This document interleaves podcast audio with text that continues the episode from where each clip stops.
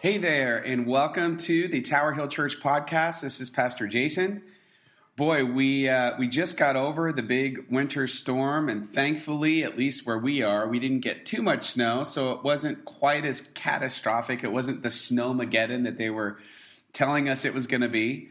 But uh, I know that a lot of you who are listening to this, if you are uh, north of New York City, um, upstate New York, some of those areas you got absolutely nailed. So I hope you're doing okay. Uh, but I apologize for uh, the podcast coming out so late this week. But uh, we were having some technology problems that had nothing to do with the storm. And uh, now we finally got it together and we're able to put it out. Well, before we get into uh, the message today, we uh, I just want to let you know of some things going on in the life of the church. This is a big time where we start uh, preparing for Easter, of course, in this season of Lent. We have some mission opportunities coming up. Uh, please check our website, towerhillchurch.org, for details on that. We have our Easter hams and our uh, what we call our manna bags, we're giving away food uh, for those people in need. The information on how to participate in that is on our website. And also, if you are looking for a way to connect during Lent in a small group, Again, we believe circles are better than rows when it comes to getting to know others and growing in your faith. We have a whole bunch of new small groups that are launching right as we speak. So, again, check us out on the website, get signed up, get plugged in. We would love to have you. And uh, listen, I think the deal is that God really wants us to create community with one another because that's what really grows our faith. I can't think of a time in my life when I was growing in my faith when it didn't involve other Christians in one way or another. So think about that and uh, hopefully be inspired to get out and be part of a group. Hey, we're also really excited that our middle school Sunday school called XP3, formerly known as the Donut Dive, has uh, just started this last week, and now it's every week at 10:30. Sundays at 10:30 in the new U space, the attic. I always say it's the it's a different name, it's a different location, same great donuts. So, uh, my goodness, middle schoolers donuts. Come on, what else? What else could you want? Anyway, uh, we'll get into the message now. I pray that you have a really great day. And here it is, the next installment of Credo, I believe. Have you ever done um, corporate or, or, team building exercises? Uh, you know, maybe because they want to make you a better functioning team. And I think there is no exercise more terrifying or awkward than the trust fall. You ever have to do trust falls? Oh my gosh, if you haven't done trust falls, you have not lived. Trust falls, it's so awkward. So the way they do it in team building is they have the whole team stand there and they hold hands and lock hands and they say, oh, you know, okay, fall backwards without looking and trust us, we're going to catch you. There's so many things, so many red flags that go off, so many alarms in my brain. I have a lot of questions before I say yes to this activity. First of all, it's weird. Got a lot of people touching you. It's just kind of uncomfortable. But, but when you fall, like, I want to know some things like, I don't know. I start discriminating pretty quickly. I'm like, how strong do they look? I'm, I'm a big guy. Like, are they gonna, are they gonna catch me? Like, are, do you guys have the right grip? Are you guys, uh, are you gonna, like, I have just lots of questions. And I'm like, you know what? Can I see somebody else go first? And just make sure that, or, or then maybe you start thinking if you're in a, in a corporate world, if you start thinking, you know, that person was really mad at me like, are they to accidentally lose their grip? Are they to accidentally drop? I don't know. I want some proof. Just a little bit of proof before I am ready to trust falling and being caught by them.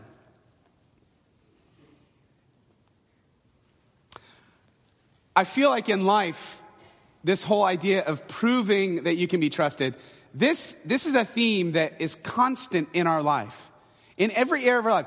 Uh, I remember as a kid, and I do it with my kids, your parents ever tell you this? It's, can I trust you with this? Let me trust you with this, and then you could do the other thing.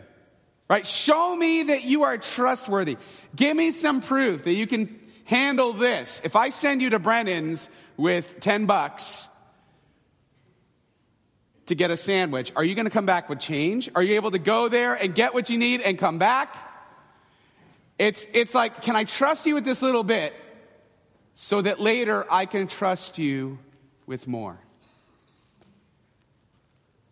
If we think about our lives and how trust works, that seems to be, we don't usually trust things blindly. We need a little bit of evidence that that person or those people can be trusted. Well, I think that there's definitely a spiritual version of this. And, and that's why so many people, they hedge their bets on God. They hedge their bets. They say, well, I don't know. Eh, they start thinking, okay, uh, if there is a God or a supreme being or Morgan Freeman, whoever, whatever's out there, is that God strong enough with the weight of my soul, with the weight of my life? Am I willing to actually put my trust into this God? I don't know. It's like I, I need to see some proof that this God can be trusted. We are all very much show me people. Show me. And then we will give our trust. Jesus' entire ministry, I think, was a show me ministry. If his whole ministry was just this, if his whole ministry was the Sermon on the Mount, basically, like, Here's my message. The end. We would not be here today. The Christian faith would have never gone anywhere. But then what happened? Well, Jesus taught, and then he did these miracles that people couldn't explain. He's going around healing people, feeding the 5,000. I mean, that had to be the most famous because so many people were involved in it. And there were so many opportunities for it to be discredited or discounted because so many people were involved with it. He's walking on the water. He's doing anything. Why did he do these miracles? It was so that he could tell his disciples and us, I'm proving that you can trust me. Look at what I am doing. I'm not just telling you the words, I'm showing you you can trust me. So when I say that I'm strong enough to handle the weight of your life, you can trust me. You can follow me. And what is the ultimate expression of that is in the resurrection. It wasn't Jesus' teaching that drove the disciples out into the world. It was the resurrection. It was an event that they could not understand, an event that took everybody by surprise. But it was the ultimate display of you can trust that I am who I say that I am. The resurrection is the reason we trust. It is where Jesus' status is confirmed as the only one strong enough for our life's trust. Even when we read about the resurrection, we can see the shock and amazement just in the disciples. Nobody saw this coming. Even Jesus said it was. Even though Jesus said it was, nobody saw it coming. Let's look at uh, the Gospel of Mark. Chapter 16, verse 1. When the Sabbath was over, Mary Magdalene, Mary the mother of James, and Salome bought spices so that they might go to anoint Jesus' body. Very early on the first day of the week, just after sunrise, they were on their way to the tomb. Remember, we were talking about how uh, the Christian faith is so specifically uh, located in history. We see this again. It's the first day of week, right? He's locating the time and place that this happened. On their way to the tomb, and they asked each other, Who will roll the stone away from the entrance of the tomb? But when they looked up, they saw that the stone, which was very large, had been rolled away. As they entered the tomb, they saw a young man dressed in a white robe sitting on the right side, and they were alarmed. Don't be alarmed, he said. You, I feel like that's the biggest understatement. the stones rolled away. There's someone in a white robe sitting. they were alarmed. You are looking for Jesus the Nazarene who was crucified. He has risen. He is not here. See the place where they laid him. But go, tell his disciples and Peter he is going ahead of you into Galilee. There you will see him, just as he told you. Trembling and bewildered, the women went out and fled from the tomb. They said nothing to anyone because they were afraid. I mean, you could see the shock. Even Jesus had to prove to his closest followers that he was going to rise from the dead, just as he told you, just as he said. And they're shocked and bewildered. I love this because I feel like this is so real. It, you know, if you were making up this story, I would make the disciple, and I were a disciple writing it, I'd make the disciples look a lot better. I'd make them look like they got it a lot more than they actually did. Like it would be, like my version would be, oh, and Mary said, hooray, we knew this would happen because Jesus, right? but that's not, they're shocked. They don't know. Jesus' resurrection changed everything. It changed this scared group. And remember, they were huddling in that upper room because they were afraid for their lives. It, it went from that into literally going to the corners of their world, the whole ancient Near East, starting churches, spreading the gospel, and in the end, dying as martyrs for the fact that they believe Jesus rose from the dead. It was the event of the resurrection that changed everything, not Jesus' teaching. You take away the resurrection, you take away the Christian faith because you've just rendered it completely useless and powerless.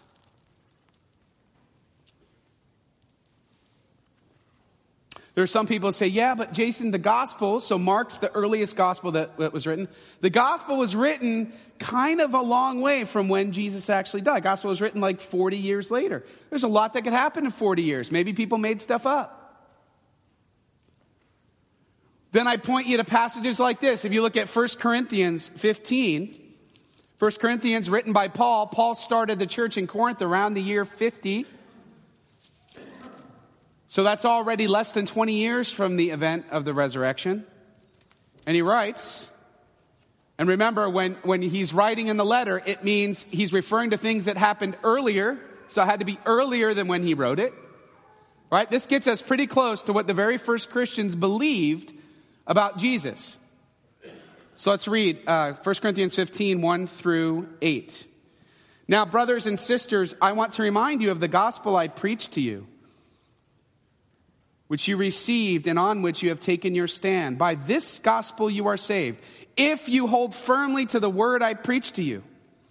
Otherwise, you have believed in vain. For what I received, I passed on to you as of first importance that Christ died for our sins according to the Scriptures, that he was buried, that he was raised on the third day according to the Scriptures, and that he appeared to Cephas and then to the 12. After that, he appeared to more than 500 of the brothers and sisters at the same time, most of whom are still living, though some have fallen asleep. Then he appeared to James, then to the, all the apostles, and the last of all, he appeared to me also as to one abnormally born. Now, what he means there doesn't mean he was born normally, but what he means is uh, Jesus appeared to him, remember, as he's on his horse on the road to Damascus he wasn't with Jesus at the time that Jesus was on earth. And so he says he's the unusual exception of a disciple. He wasn't there in Jesus' physical ministry. That's what he means. And so today, as you've no doubt guessed, it's like we're getting Easter a month early. Is that this is the part of the creed. On the third day, he rose again from the dead. He ascended into heaven and is seated at the right hand of God the Father Almighty. From there, he will come to judge the living and the dead. It's a big chunk of the creed, but it all goes together. So let's start with that first part. On the third day, he rose again from the dead. I think this goes back to, uh, you know, why is, is the third day piece important? I think it goes back to because that's what Jesus said would happen. It's, it's the, I'm proving to you, you can trust that I am who I say that I am. I mean, there's lots of symbolism with the third day, of course, but I think the fact that Jesus, this is exactly what Jesus predicted. Because listen, eh, I'm trusting somebody, when they say something and it happens, I'm probably going to trust what they're going to say next.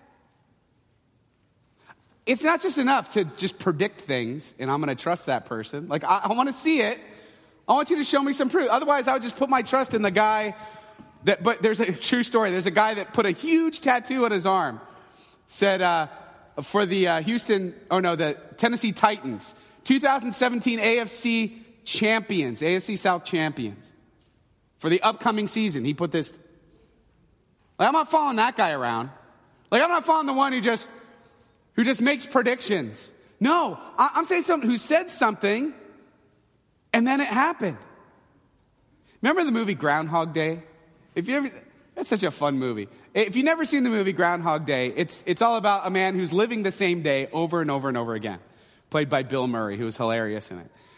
Uh, so he's reliving this day over and over again, and he's trying to explain uh, to this woman that he's with that, that this is what's going on, and she doesn't believe him.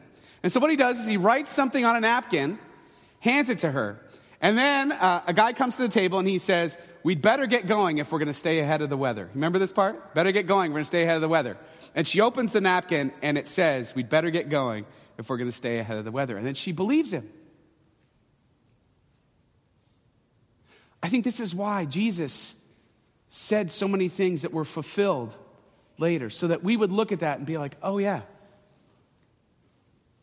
He's proved it. I, I could trust my life in his arms because he's shown me that I can trust him.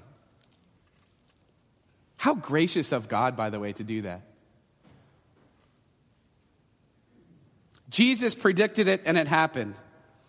This is from John chapter 2. The Jews then responded to him, What sign can you show us to prove your authority to do all this? Right? What are you going to show us, Jesus? Jesus answered them, Destroy this temple, and I will raise it again in three days. I think that's exactly why Jesus said it. So that we would open the napkin and be like, Oh, I believe. He is not here. He has risen just as he told you. All right, the next part. He ascended into heaven. So last week we talked about his descent into hell. And after he paid the price of sin, then what is due to him is the reward of heaven. He ascended into heaven. You know, those after he rose from the dead, he didn't just ascend right away.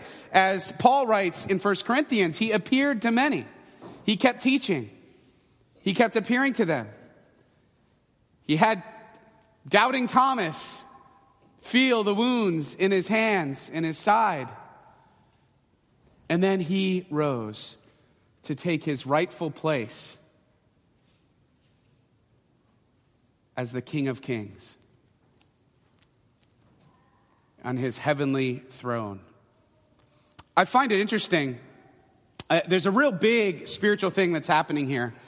Um, there's a parallel going on between Satan and Jesus. So, if you, if you put it this way, one way of understanding, I think this gets to Paul's theology, what he believes is going on with Jesus, is that from the time of Adam and Eve, from the time that sin entered the world, and the time of Jesus, you had God's kingdom growing, and, and God was, was taking a particular people and building something that would lead to Jesus.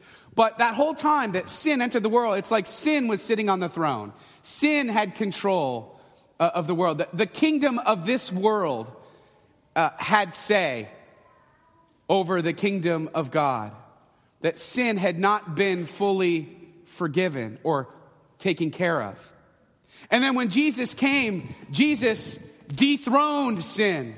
So that now, although sin and death still remain, the kingdom of God is growing. The kingdom of God, Jesus Christ, the King of Kings, is the one who's in control.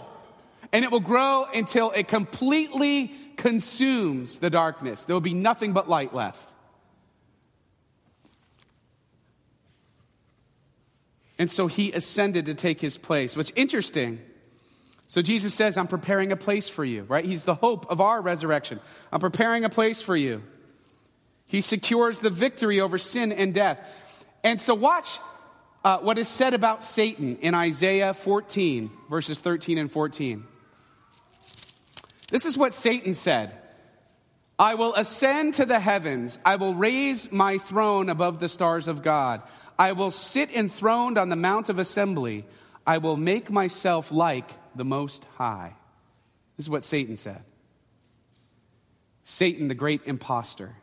Satan, whose number is 666 because it's not quite reaching seven, the number of per- perfection. It is always falling short, inf- infinitely. Satan, the one who wants to sit on the throne. And so we see Jesus ascending into heaven. And this goes into the next part and is seated at the right hand of God the Father Almighty. The ambition of sin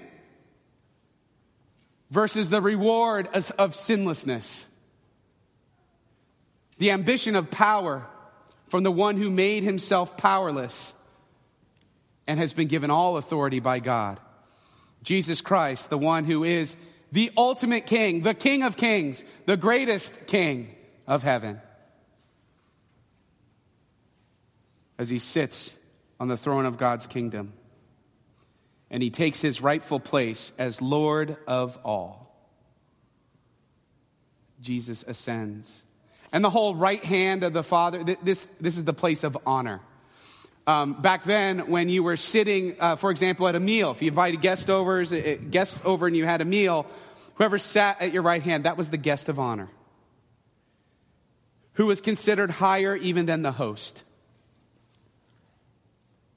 And this is where that language is coming from. Jesus is at the seat of honor. He is the king, He is the one in the throne. Ephesians 1 20 through 21 says, God raised Christ from the dead and seated him at his right hand in the heavenly realms, far above all rule and authority, power and dominion, and every name that is invoked, not only in the present age, but also in the one to come. Jesus is exactly who he said he was. He is God. From there, he will come to judge the living and the dead. He's coming again. He is coming back for the final act, the final eradication of sin and death forever. He is coming back. And so, what we know about being a follower of Jesus is we are living between two comings of Jesus. And so we experience the kingdom of God here and now, but we also are not yet experiencing the full kingdom of God. We have, we have a foot in both worlds. We live in an already not yet reality. The kingdom of God is within us. Scriptures tell us the kingdom of God is within us. We put our faith in Jesus Christ. The kingdom of God is within us. The kingdom of God is all around us and it is growing, but it's not yet reached its fullness until that day when Jesus comes back. And really, the point of this is to say, well, what do we do in the meantime? How are we supposed to live our lives in, in this in between time of faith? Well, I'll tell you what I'm going to do. I'm going to trust fall into Jesus' arms because I trust him with the weight of my life. You see, Faith isn't just about the hereafter, it's about the here and now. What does God want for us? He wants us to live. How do we experience life in its fullness? We put our trust in the one who is trustworthy.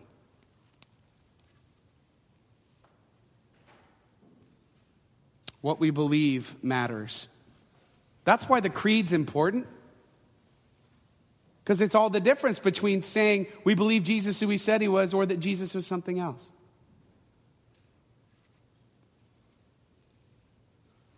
I know it might be awkward for you, maybe even terrifying. But have you allowed Jesus to hold you up? Have you trusted Him with the weight of your life? This is the question that we all must answer.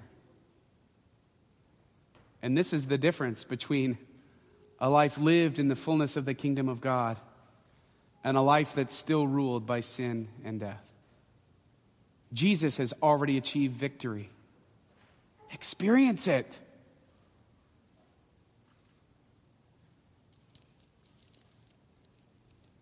Is Jesus just a good teacher or a good person or some kind of moral example? Or is he the King of Kings, the Lord of Lords, the risen one? Hasn't he proved that he can be trusted?